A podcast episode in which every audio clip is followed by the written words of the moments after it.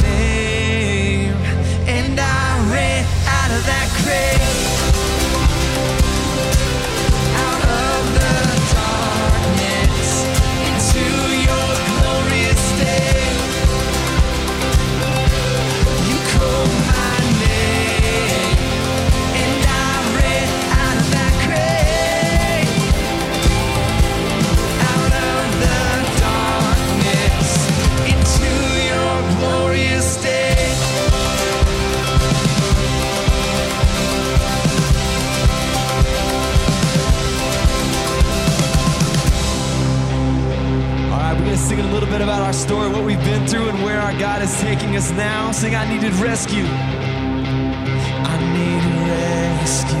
My sin was heavy. The chains break at the weight of your glory. You sing it. I need you.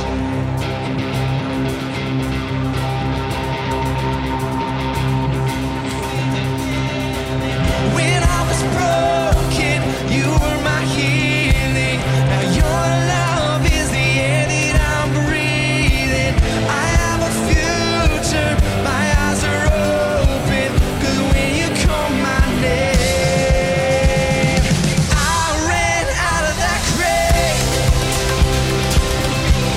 out of the darkness, into your glorious day.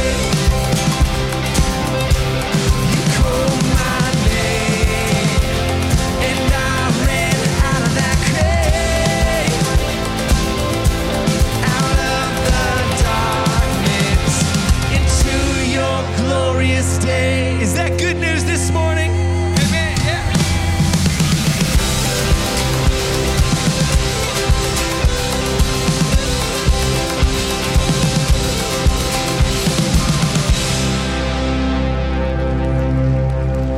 Amen. Well, we actually get to learn a new song together this week. It's a song called All Hail King Jesus.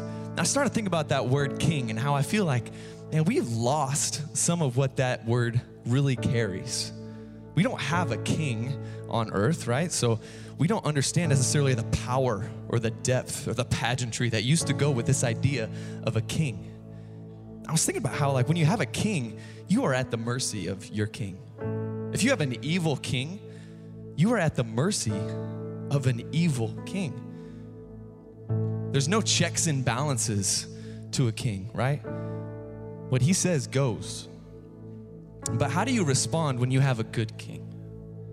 How do you respond when your king knows your name?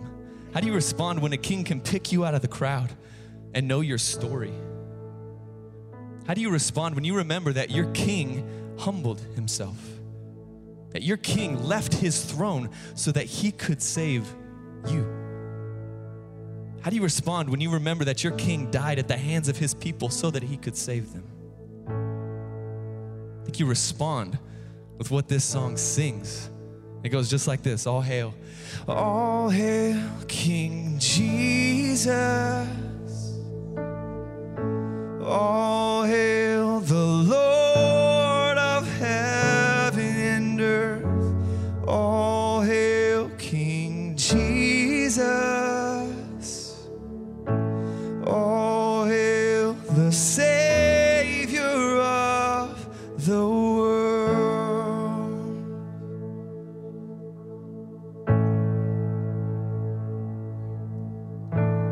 So we worship at your throne, God.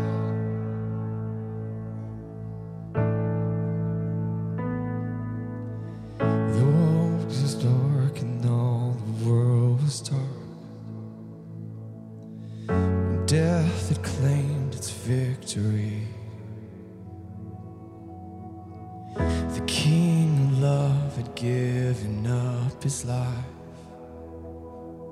The darkest day in history. There on a cross they made for sinners. Every curse is blood atoned. One final breath and it was finished, but not the end we could have known. For the earth began to shake and the veil was torn. What sacrifice was made as the heavens roared. Would you sing this with me? Sing All Hail King Jesus. All hail King Jesus. All hail the Lord of heaven and earth. All hail King Jesus.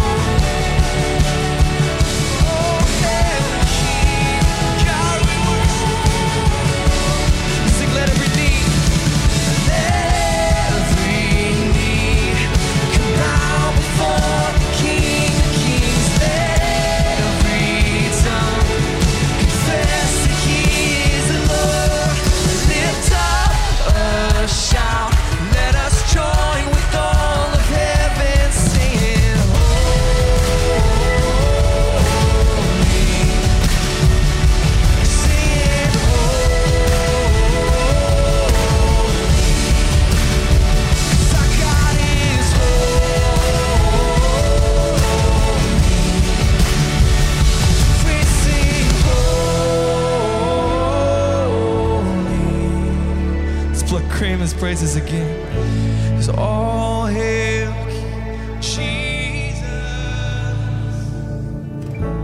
all hail Lord of heaven and earth, all hail King Jesus, all hail the Savior of the world. Just take a moment in your own words, in your own prayer, just to give him praise.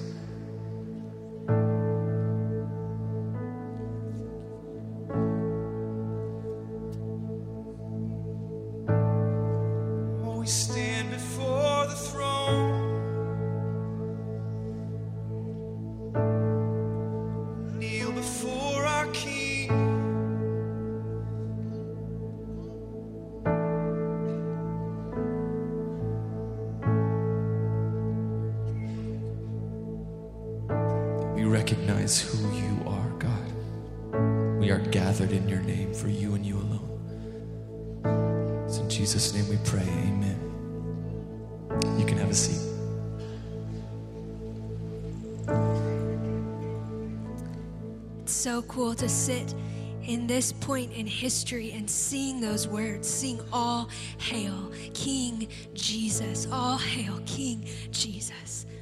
Scripture tells us that from the beginning of time, since the sin of Adam and Eve, through the promise given to Abraham, the law that was given to Moses, the words that came out of the prophet's mouth, all of those things were pointing to this Savior that we worship today, the one that we say, all hail King Jesus. And it's so crazy to me how often I take that for granted, that I sit at a time where I can see the finished work of Jesus, where I can look back and remember that he died, and that 3 days later he rose again, victorious over sin and the grave. And it's this Jesus that we see in the book of Hebrews. It says he is the radiance of God's glory. It's him that is the exact representation of his being. He is the one who sustains all things by the power of his word. And not just that, it says that after he provided purification for sins, he sat down at the right hand of the majesty in heaven. That means that he fully conquered our sin. He purified us of all of our sin, of all of our iniquity. And when it says that he sat down at the right hand of the majesty in heaven, that means that there's victory. The work is finished. And so today, we take communion, we drink juice, and we eat bread to remember, to thank him. And in that remembering and in that thankfulness, we trust the heart of the Father in knowing that we can bring our sin, we can bring the things that we're struggling with, we can bring our questions and lay them at his feet, trusting that his work is finished. So I'm going to pray here in a moment, and after I'm done praying, you are free to take communion whenever you're ready. Let's pray together. Father, it is so good to be here together as a body of believers, being able to proclaim your goodness, proclaim the story of our salvation. God, to be reminded that there is nothing that we can do to clean ourselves up. God, that we have only to look to the cross and see that the work is finished. And to trust that we can bring these things that we struggle with, the sin that we're still struggling with, and lay it at your feet and ask that your Holy Spirit would come, that we may be healed, that we would be transformed into your likeness. And so today we remember that sacrifice that bought us salvation, that broke the curse. Father, we thank you. We thank you for being a good and loving God. It's in your name we pray. Amen.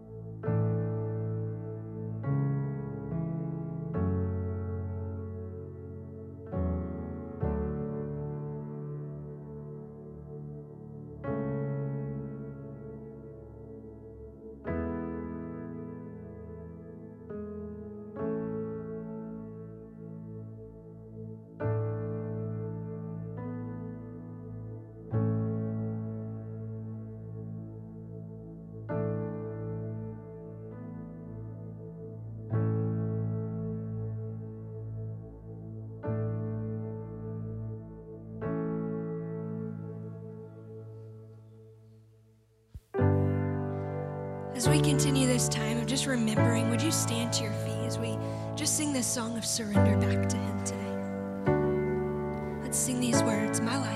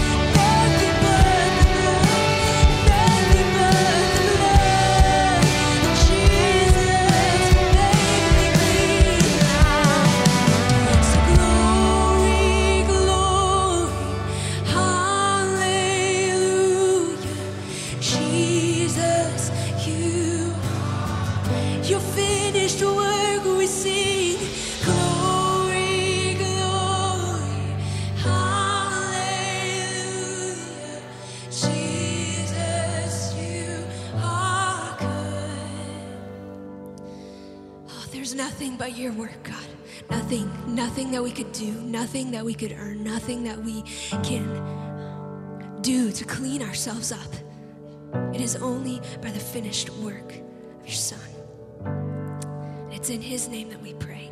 Amen. You can be seated. I love that reminder that we can put our hope in Jesus only because he's made this sinner holy, and that is true for all of us. Well, as we prepare to move into a time of giving, I want to just once again say welcome to you. We're so glad that you're here, especially if you would describe yourself as new.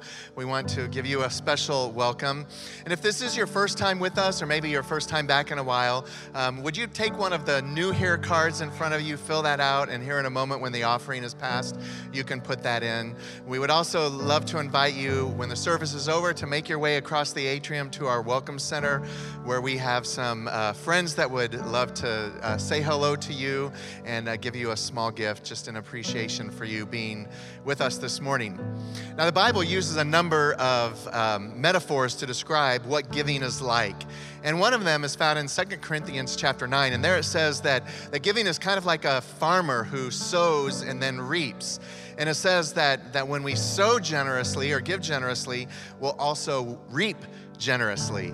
Now, what is it that we reap? Well, the passage goes on to say that God takes what we give and he uses that to meet the needs of others. And we would say especially the need that they have to know that they have a King Jesus who loves them and who knows them by name. And so we pray that God takes what we give and that from that the seed would be scattered broadly so that the good news of Jesus would take root here in our community and around the world. But God's plan is also to make us into people who are loving and generous and who trust in him. And so the second thing that we reap is that God promises that he'll meet all of our needs so that we can continue to be generous. So there's a couple of ways that you can give. You can use the offering envelopes in front of you or text the word giving to 25827, or you can download our church's app called Crossroads now, and you can use that to give anytime that's convenient for you. But that passage goes on to say that with all of this sowing and reaping, the result is always that God gives thanks or gets thanks. And so we're going to give him our thanks right now together. And God, we thank you so much that you are the one who that came up with this idea of generosity, that you are a giving God. You have given us so much. And we do ask that you would take what's given here this morning, and the result would be that there would be many, many more people who are able, out of love, to bow down before their King Jesus. It's in his name we pray. Amen. Our Father in heaven, hallowed be your name. Your kingdom come, your will be done, here as it is in heaven. Here in our families. Here in our schools, here in our workplaces, here in our neighborhoods, here in our city, here in the life of every person. In February 2020, thousands of Christians from hundreds of churches will work together to pray for every person in the greater Evansville area by name every day for 30 days.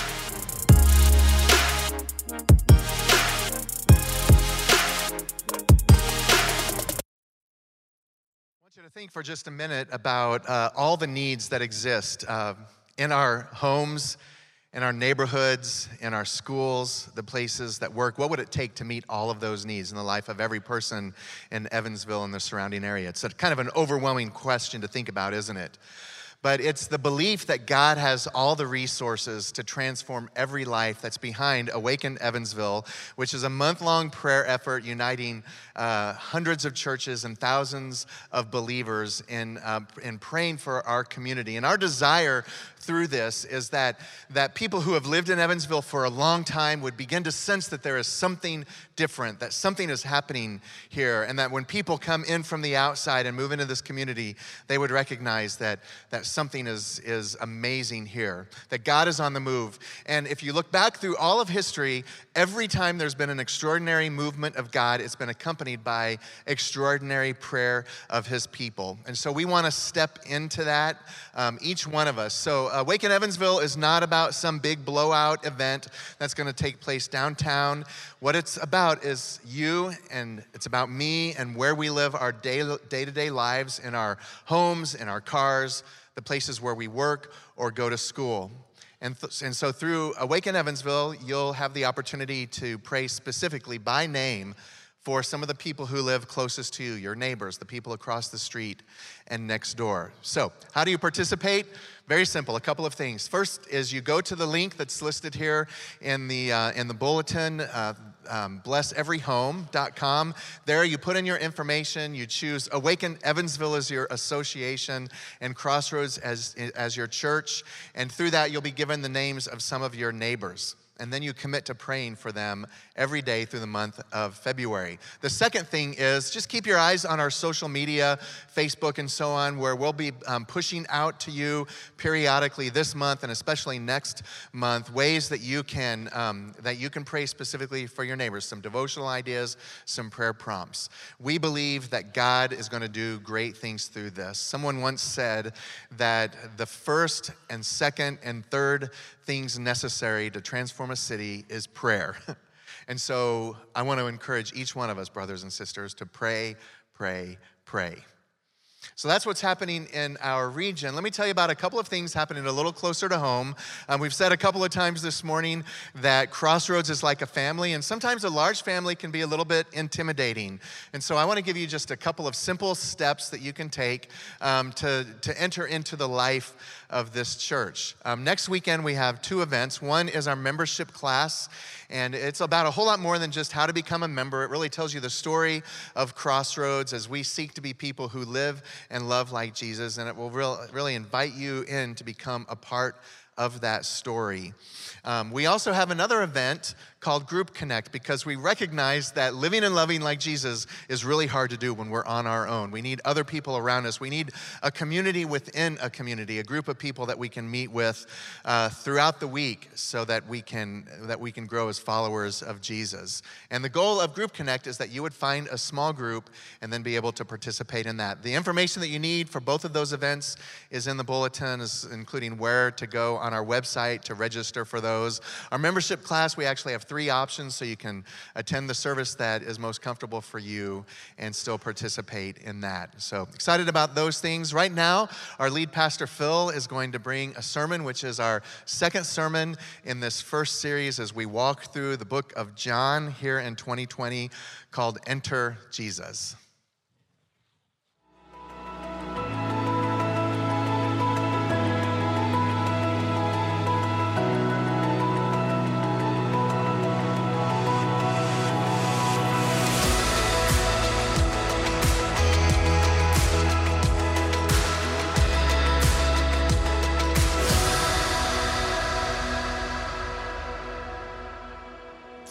Well, Happy New Year. I hope 2020 is off to a good start for you. And before we begin today, I just wanted to give a little family celebration. In December, we set a goal for our year-end offering, and the goal was $850,000. And I'll be honest, I'll just make a confession. I was me of little faith. Like, that felt like a really big number, especially being fairly new to the Crossroads family. But not too big for God and not too big for generous people like you. And so I just want to celebrate today that we exceeded that giving goal, and we've received $862,673 for the year in offering. So would you just say yay God on that? Wow. That's incredible. So just want to thank God and also thank you for your generosity. I thought it might be fun to kick off this morning with a little informal survey. So I'm going to make a statement, and if that's true for you, I want you just to raise your hand. Make sense? All right. So here's the first one. Raise your hand if your Christmas decorations are still out at your house. Still have your house decorated for Christmas? All right. Keep your hand up if you still have the lights turned on, all right? That's a big confession, all right? I see your hand over there, couple there, okay. All right, you can put your hands down. Next statement, raise your hand if you made a New Year's resolution this year. You set yourself a goal for 2020, all right? Keep your hand up if you've already quit it or you've already stopped it. You gave up on it already. There you are 12 days in, okay? All right, you can put your hands down. Raise your hand if you watched a college football bowl game. Anybody out there, okay? Keep your hand up if your favorite team actually won their bowl game, all right? I see you Kentucky fans out there. Yes, that's good, all right? One last one. If you went to see a movie sometime between Christmas and New Year's at the theater, raise your hand. Moviegoers out there? Yeah, there's a large group of people, all right? Keep your hand up if you saw It's a Beautiful Day in the Neighborhood, Mr. Rogers' story, all right? Keep your hand up if you saw Little Women. Anybody see Little Women out there? Okay. Finally, raise your hand if you saw Star Wars. Oh, yeah, okay, I figured that might, all right. Well, thanks for participating. I'm not much of a movie buff. I love popcorn, and I love spending time with my wife, and so you put those together, and it means we go to the theater quite a bit, and I usually let her choose the movie we're going to, all right? So I saw the first original 3 Star Wars, but I've not really kept up with them very much over the past 20 years, right? Last Sunday night, the Golden Globes were on, and I didn't sit and watch it, but it was on the TV, and I couldn't recognize many of the movies that were nominated or even those that won awards. And I also want you to know I didn't agree with a lot of the political or opinions expressed during that award show. Just kind of made me sick, and maybe that has something to do with not being much of a moviegoer. But anyway, even though I've not stayed up with Star Wars that much, I do love that iconic opening to every Star Wars movie. If you've seen one, it's in all of them. It starts with the Star Wars logo in the center of the screen that kind of disappears into space.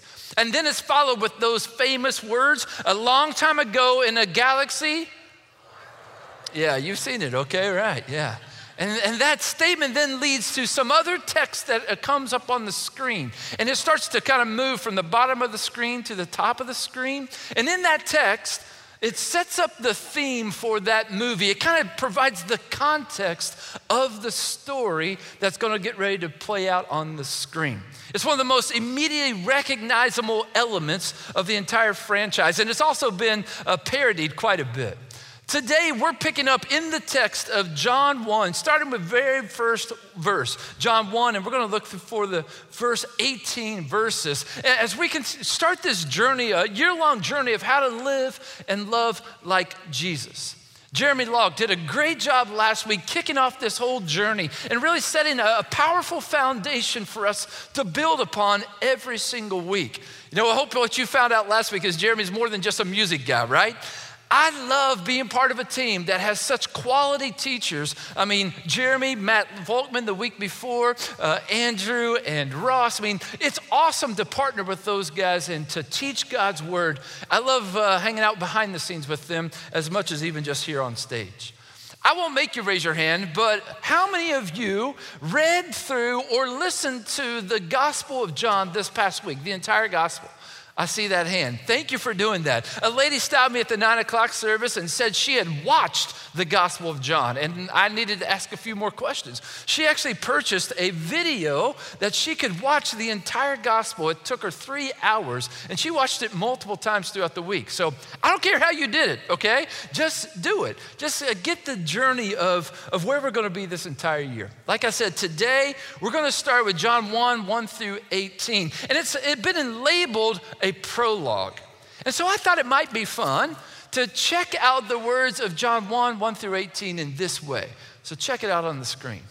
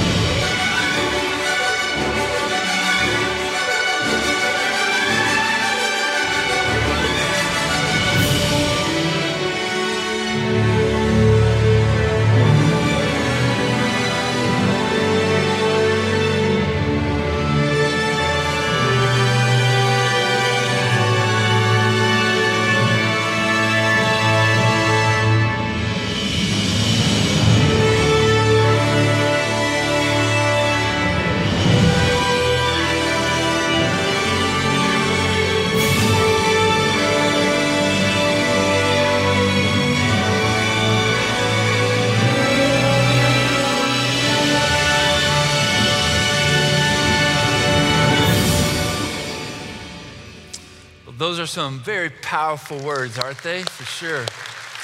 Yeah. If you want to grab a copy of the Bible, if you brought your own, or you can use one in the seat back in front of you. Why don't you turn with me to John chapter 1, beginning in verse 1. You know, Matthew, Mark, Luke, and John all start their account of Jesus' life with some historical foundation. Matthew starts with the genealogy of Jesus, and he wants to connect Jesus to Abraham and also to David. Mark starts with the teachings of John the Baptist, and Luke, he dedicates his account to Theophilus, but then immediately starts sharing the prophecies about Jesus, followed quickly by the birth account of his life. John starts his gospel with this theological prologue that we just looked at. It's a powerful declaration of the deity of Jesus. It parallels some of the strong Christological statements found in the New Testament, especially those written by Paul, like Philippians 2, verses 6 through 11, or Colossians 1, 15 through 23.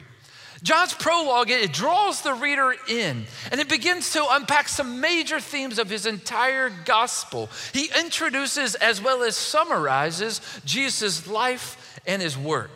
It's as if John is saying this: I want you to pay attention to Jesus' teachings and deeds, but you'll not understand the good news of Jesus in its fullest sense unless you first see him from this point of view, that Jesus is God manifest in the flesh, and his words and deeds are those of the God-man. You know, what follows the prologue is not just some fiction story made up by Hollywood, but it's actual real life events of this historical man named Jesus, who was a human yet fully God. And John is clarifying as well as declaring this from the very beginning. In this opening prologue, John presents several major themes that will be threaded throughout his entire gospel. And these are also major proofs that Jesus is God. And they stand as an opportunity for us to make a decision. Are we going to believe in who Jesus truly is? If you brought your journal with you this weekend, I would encourage you to take it out. And I'm going to ask you to write down these major themes as we go through them this morning, because they'll serve as a great foundation, kind of a skeleton for us as we unpack the rest of John throughout the rest of this year. And so here's the first theme you want to write down: the theme of word, W-O-R-D. This is what John says in John chapter 1, verses 1 through 3. In the beginning was the Word, and the Word was with God, and the Word was God. He was with God in the beginning. Through him, all things were made. Without him, nothing was made that has been made. In the very beginning, John says, in the beginning. And it's not just a reference to creation, but really the reference of Jesus' presence and participation in creation. John is saying that Jesus is before all things, and he also is the source of all things. John speaks of Jesus being eternal and also being God. This is another one of those moments in Scripture where we see God the Father and God the Son existing at the same time. And we're going to see them as coupled throughout the whole Gospel of John. And we'll also see them accompanied by the Holy Spirit many, many times. Just as in Genesis, where God spoke creation into existence, God is now speaking salvation into existence. The original word, translated word, is the word logos. And it refers to more than just a language, but it's more of a philosophical concept, both for Jews and for Greeks. It was a loaded term. There was a lot of debate around this word, much like there is debate around like human rights or equal rights. Logos referred to meaning and purpose in life, and it sought to answer this age-old question: what is the meaning of life? What am I living for? What's life all about? John deliberately chooses this word logos because he is saying that Jesus always has been and still is the one who brings meaning and purpose to life. John knew exactly what he was doing when he chose the word logos. You know, I have found that car repair and home repair is all about having the right tool. Like, we moved here and we bought a house and we made the decision to change out all the faucets in our house. There were, you know, 4 or 6 faucets that we wanted to replace the gold one and put some brushed nickel ones. And so I've changed a few faucets in my day, but I've never had the right tool, which means I end up with bloody knuckles and tempted to say words that preachers shouldn't say, if you know what I mean, all right? So before I started changing any faucets in this house, I went over to a local hardware store and I bought a tool that's designed exactly to replace faucets. And I got pretty good at it. In fact, if this preacher thing doesn't work out, I'm thinking of maybe becoming a plumber. I've got the right tool now, but I only have one skill, and that's faucet replacement. So if you need a faucet replaced, come see me, I'm your man. I've also figured out how to replace brake pads and rotors. Again, it's all about having the right tool. Here's my point. If you're looking for purpose and meaning in any other thing except Jesus, you've got the wrong tool. Jesus is the only thing that brings true meaning and purpose in life. And if you go looking for it in other places, I think you'll find yourself frustrated, even worn out, empty, tempted to say words you shouldn't. In fact, you'll find yourself lifeless and even dead on the inside. Jesus is the only thing that brings meaning to life. But he's not just the rationale for life. He's also the authority of life. I'm not much of a reader. I've set myself a very lofty goal for 2020, and that is to read at least one book every month. Now, for some of you, you might kick out a book like per day or per week. But for me, 12 books feels like a God-sized goal, right? My disdain for reading started in the 8th grade. My teacher every day in the 8th grade in literature class would have assigned us a poem or book to read, of which I didn't. And then when I showed up for class, the whole class period was asked one question. What do you think the author, or what do you think this means? Well, it would seem like a futile exercise for me because the only person who knows what the poem means or what the book is intended to mean is the author himself or herself. I want you to know that Jesus is the author of life. When John says he's the Word, it means that he is the sole authority in life. Logos is more than just a philosophical term. It's a personal term because it represents a person. It's not any less an absolute truth or an absolute guide, but it's infinitely more. John says the Word became flesh. And John uses the entire gospel to describe the life of Jesus because it describes the heart of God. Eugene Peterson says this: Jesus doesn't impose salvation as a solution. He narrates salvation into being through leisurely conversation, intimate personal relationships, compassionate responses, passionate prayer, and a sacrificial death. And we don't casually walk away from words like that. Jesus is the Word made flesh. Second of all, Jesus is life. John speaks of life being found in Jesus over 36 times in his gospel. Look what it says in John chapter 1, verse 4. He says, in him was life, and that life was the light of all mankind. The light shines in the darkness, and the darkness has not overcome it. Light and life are these themes that John speaks of. And life is a statement like this in John 5, verse 26. For as the Father has life in himself, so he has granted the Son also to have life in himself. As we learned last week, life means much more than just physical life, but it's talking more of spiritual life or eternal life. And that's why Jesus says in John 10:10, I have come that you may have life and life to the full. Some other translations have said life to the fullest or life abundantly. It speaks of excess or overflow or surplus. Jesus gives life that's more than just ordinary life. Verse 16 of chapter 1, John says this, that through the fullness of his grace, we've received blessing after blessing after blessing. And I think that's representative of this life to the full that Jesus comes to bring us. True life is found only in Jesus. He is true life, and that's why he states, I'm the way, I'm the truth, I'm the life, in John 14:6. John, the person who wrote this gospel, actually wrote 4 books in the entire New Testament, John and 1st, 2nd, and 3rd John. Listen what 1 John chapter 5, verse 12 says about this idea. It says this, whoever has the Son has life. Whoever does not have the Son of God does not have life. The third theme that John presents is this idea of light.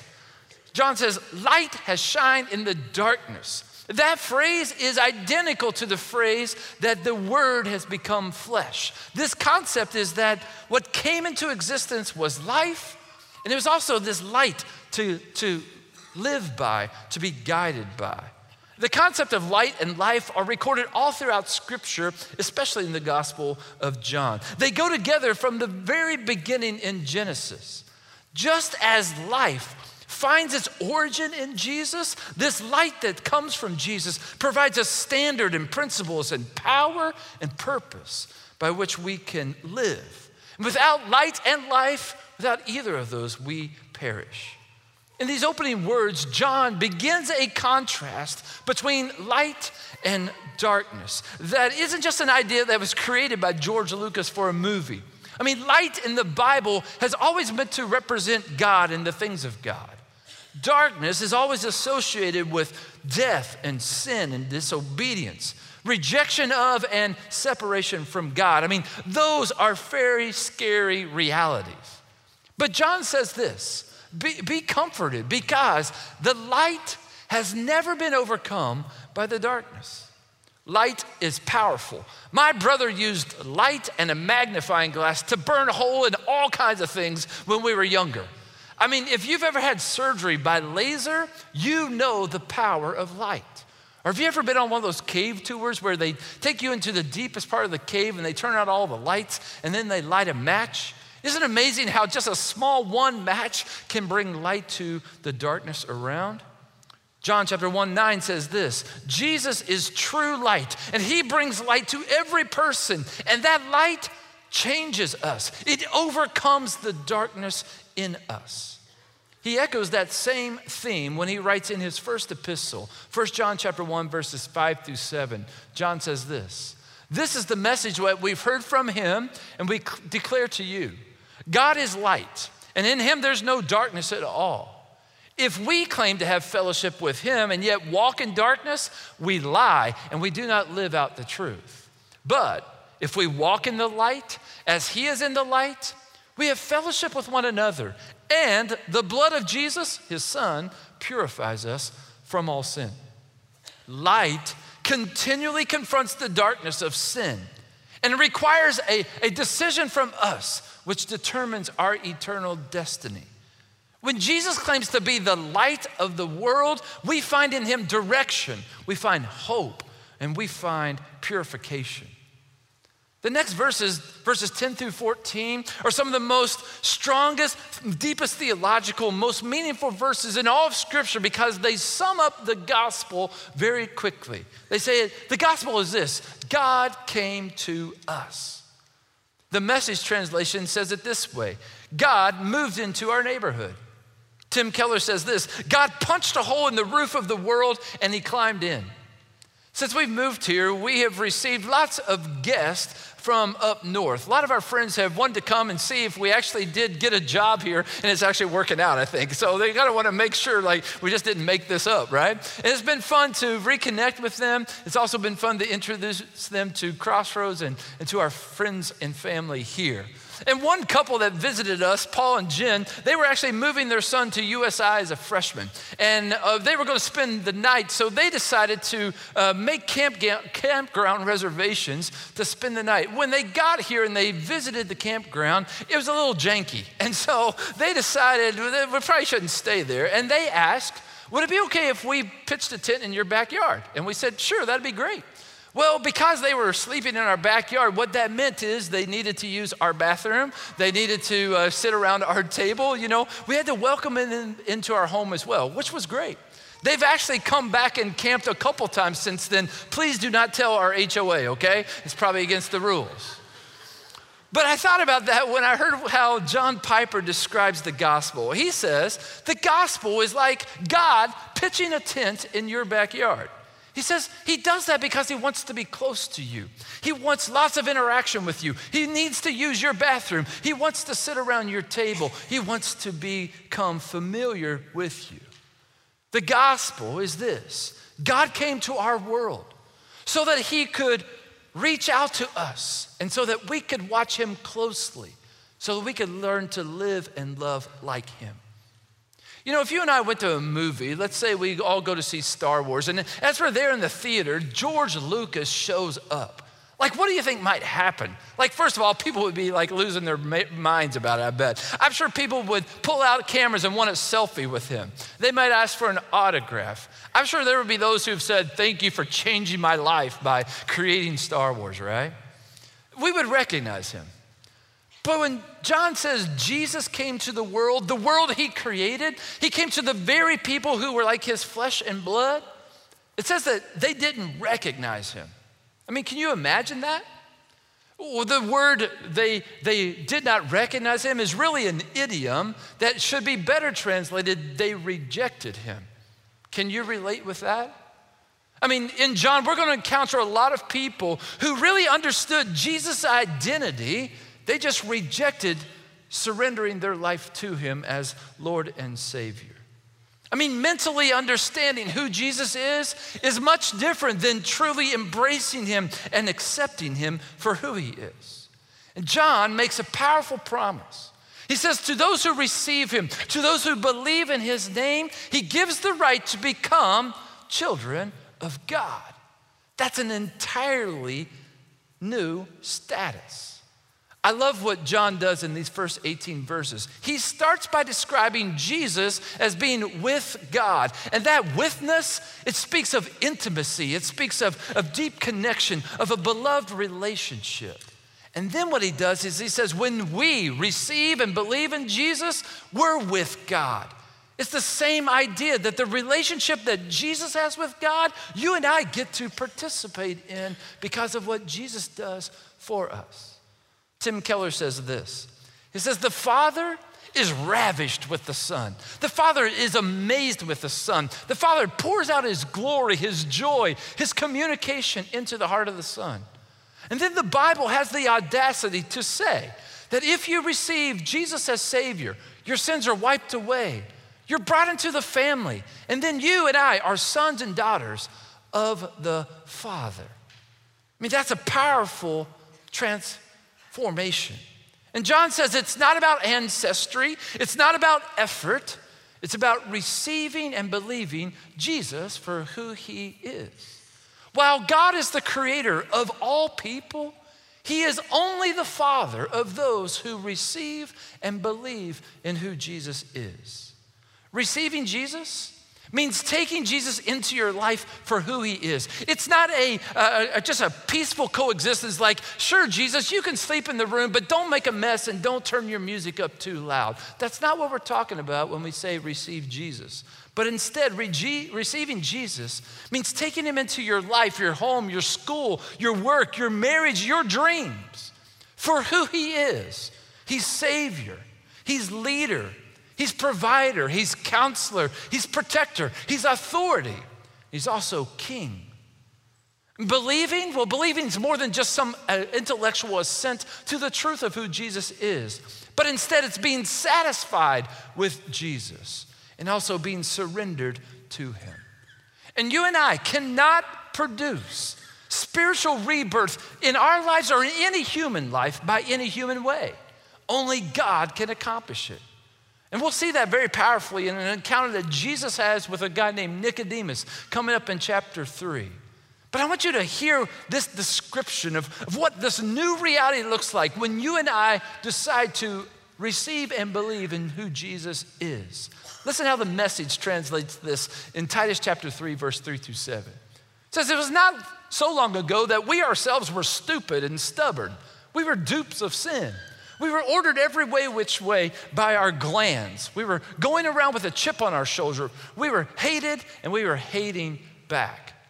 But when God, our kind and loving Savior God, stepped in, he saved us from all that. It was all his doing. We had nothing to do with it.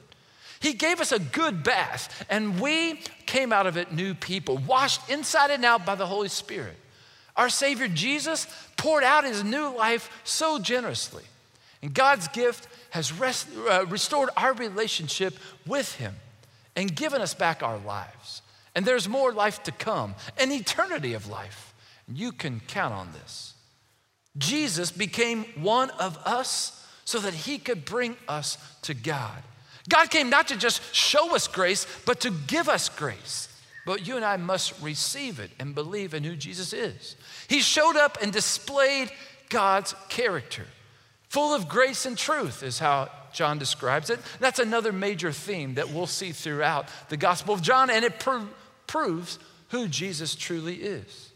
The Word made flesh is how John describes it. It's God's self-expression, the living revealer of God, God's voice in the world. And John uses this idea of grace and truth, but the word grace only shows up 4 times in the Gospel of John. It's all right here in these first 18 verses.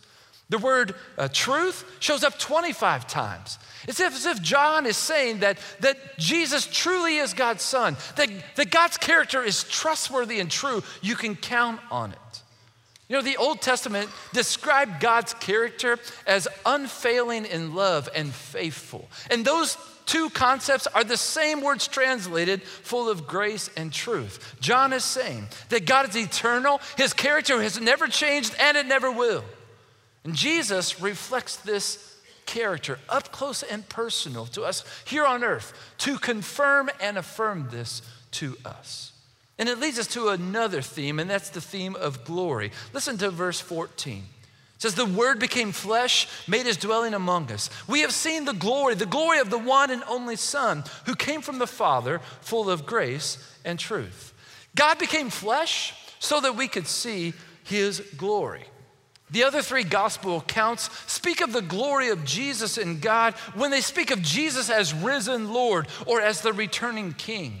But John speaks of the glory of God in the everyday earthly life of Jesus so that you and I could see it now, so that we could respond to it now. He takes this idea of glory that's found in the Old Testament that was restricted to 2 places, the tabernacle or the temple. It says when Jesus came, he has shown us the glory of God. It's no longer restricted to those places, that the glory of God's revealed in Jesus to everyone and for everyone.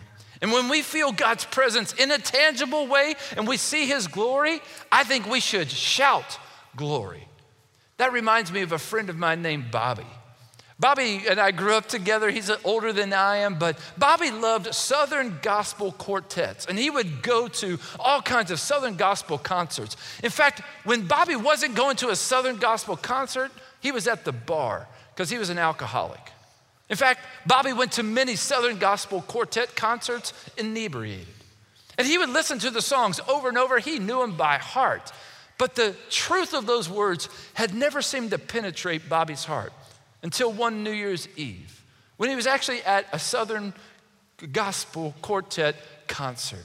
And for whatever reason, in that moment, though he had heard those songs for years, in that moment, something started to just destroy the calloused shell around Bobby's heart. And he made a New Year's resolution that night, that he was never gonna take a drop of alcohol into his body ever again.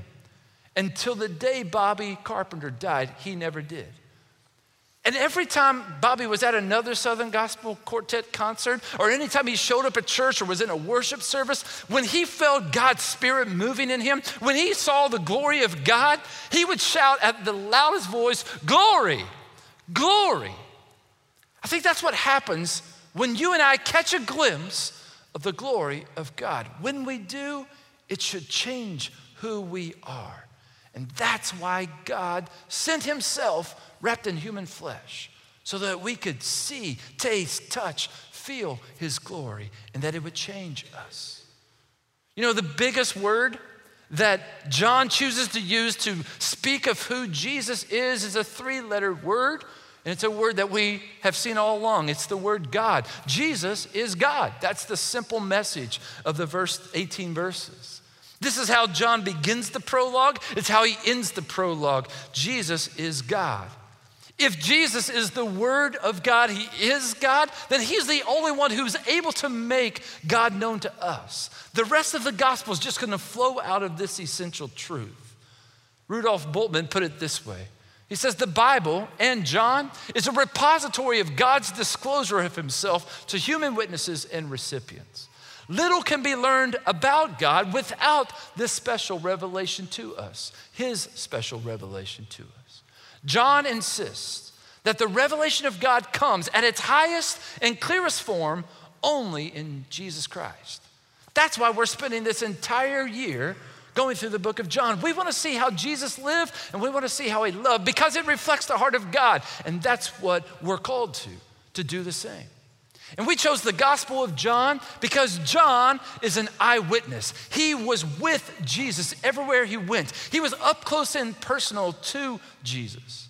That's how he begins his epistle. 1 John chapter 1, verse 1, he says this: "That which was from the beginning, which we have heard, which we have seen with our eyes, which we've looked at and even touched with our hands, this is what we proclaim, the very word of life. This life appeared, and we've seen it. We testified to it. We proclaim to you the eternal life, which was with the Father and has appeared to us. We proclaim it to you that we have seen and heard, so that you may have fellowship with us.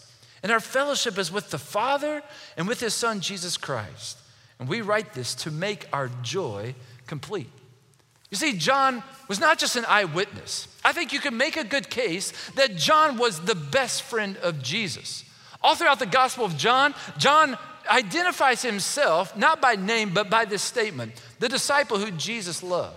Now, when I've read that, I've kind of thought it was a little boastful. I mean, who's John to say that he's the favorite disciple, right?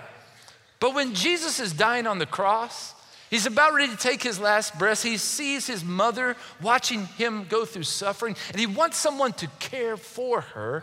He chooses John. I think you can make a case that there's nobody here on earth that knew Jesus better than John. And so in these opening verses, John makes a very powerful declaration, some astonishing claims about his best friend.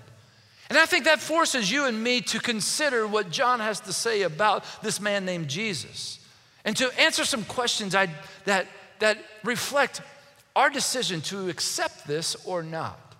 I'm not going to ask anybody to raise your hand to the answer to these questions, but I think we all need to wrestle with them as we close this morning. So let me ask you first of all this: are you finding meaning and purpose in life in Jesus? Friends, Jesus came to this earth to be more important to your life than just one hour and a couple minutes of how you spend your Sunday morning. Jesus has to be the reason that you get out of bed, that you go to work, that you love your kids, that you lead others. So center your life on Jesus. The second question is this: are you trusting Jesus for direction and guidance in your life? Jesus is more than just a good teacher full of wisdom. He's the source of absolute truth, and he must become your leader, your director, your master, your Lord. So surrender your life to Jesus. The third question is this: are you receiving and believing Jesus for who he is? Accepting Jesus for who he is and what he's done is how he brings you to God through his death and resurrection. It's what recreates you into the life that God intended you to have from the very beginning. So place your faith in Jesus as Savior. It goes on though: are you experiencing the presence and grace of God in your daily life? See, Jesus didn't come just to be your neighbor. He came to reside actually in you so that you could experience the presence and power of God living in your life now and forever. And so spend time with Jesus daily. Read the Bible daily. Pray daily. Obey what he reveals to you as you hear from him, and share it with somebody else. And finally, are you growing closer to God because of the relationship you have with Jesus? Jesus reveals God to us, and he reconciles us to God.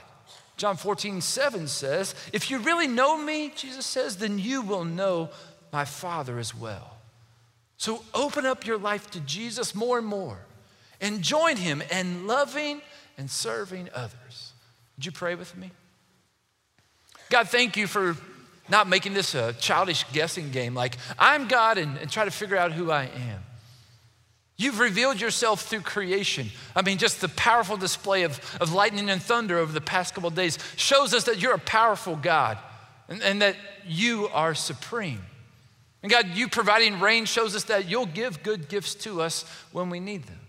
But God, you didn't just leave it up to creation to speak and share who you are. You gave us your word, and we can read from Genesis to Revelation, and we can see your heart revealed as you interact with people, as you express your love in tangible ways to them. But you didn't just leave it up to those written words. You actually wrapped yourself in human flesh and came to our world, lived just like us, so that we could understand your heart, and so that you, through Jesus, could restore the relationship you want to have with us. So God, I pray that we wouldn't just shrug our shoulders and say, isn't that nice? I pray that we would start to center our life on Jesus, who you gave to us to be a cornerstone, who you gave to us to be the light of the world, that you gave to be the way, the truth, the life. God, we would center our life on him and begin to reflect his character in our own life. And God, I pray that the world would start to see you in us because they see Jesus in us. And that would change our families, our workplaces, our neighborhoods, our cities, this world, God. God, I pray that you'd receive all the glory for everything you do in and through us. And this we pray through the powerful name of Jesus. Amen. You know, as we leave here today, a couple of maybe action steps. And the first would be this. As you leave today, if you didn't get one last week, we have these bookmarks. And these bookmarks are going to be given out every time we start a new section of the book of John. And they just have a reading plan, like week 1, 2, 3, 4, 5, 6. And last week, we asked you to read the entire book of John.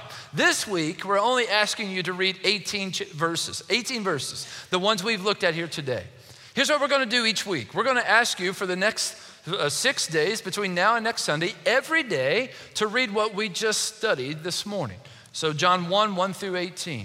And on the back of the bookmark are nine questions. And these questions just help you kind of process what we're looking at and what Jesus means in this. We wanted to just kind of marinate in our hearts so that we could become more and more like Jesus, the way he lived and loved.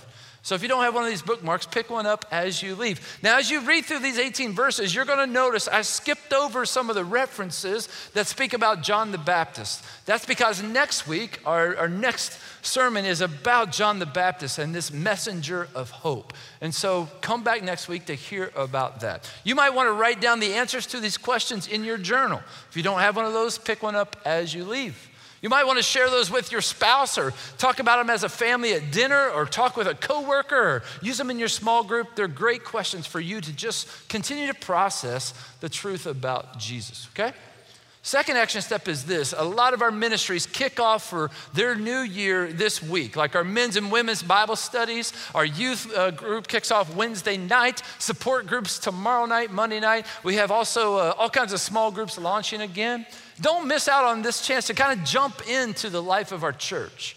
You can find out all of the information, time, dates, locations at cccgo.com/events. All right, and finally, maybe that center question is one that we should all just ponder a little bit more before we leave today. I don't know where you're at. To receive and believe in Jesus is really the game changer.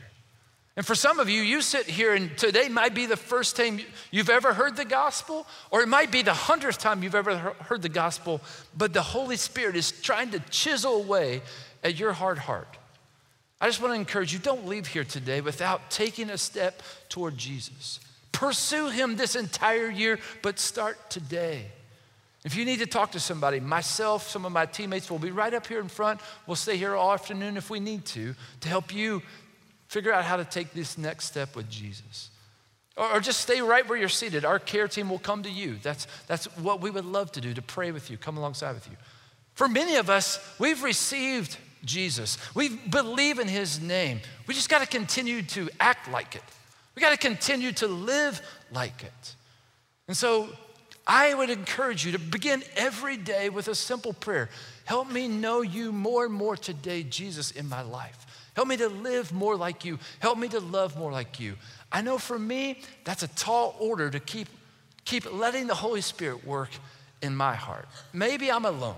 If not, I pray that you'll join us on this journey of learning to live and love like Jesus. And I hope to see you next week. Have a great Sunday.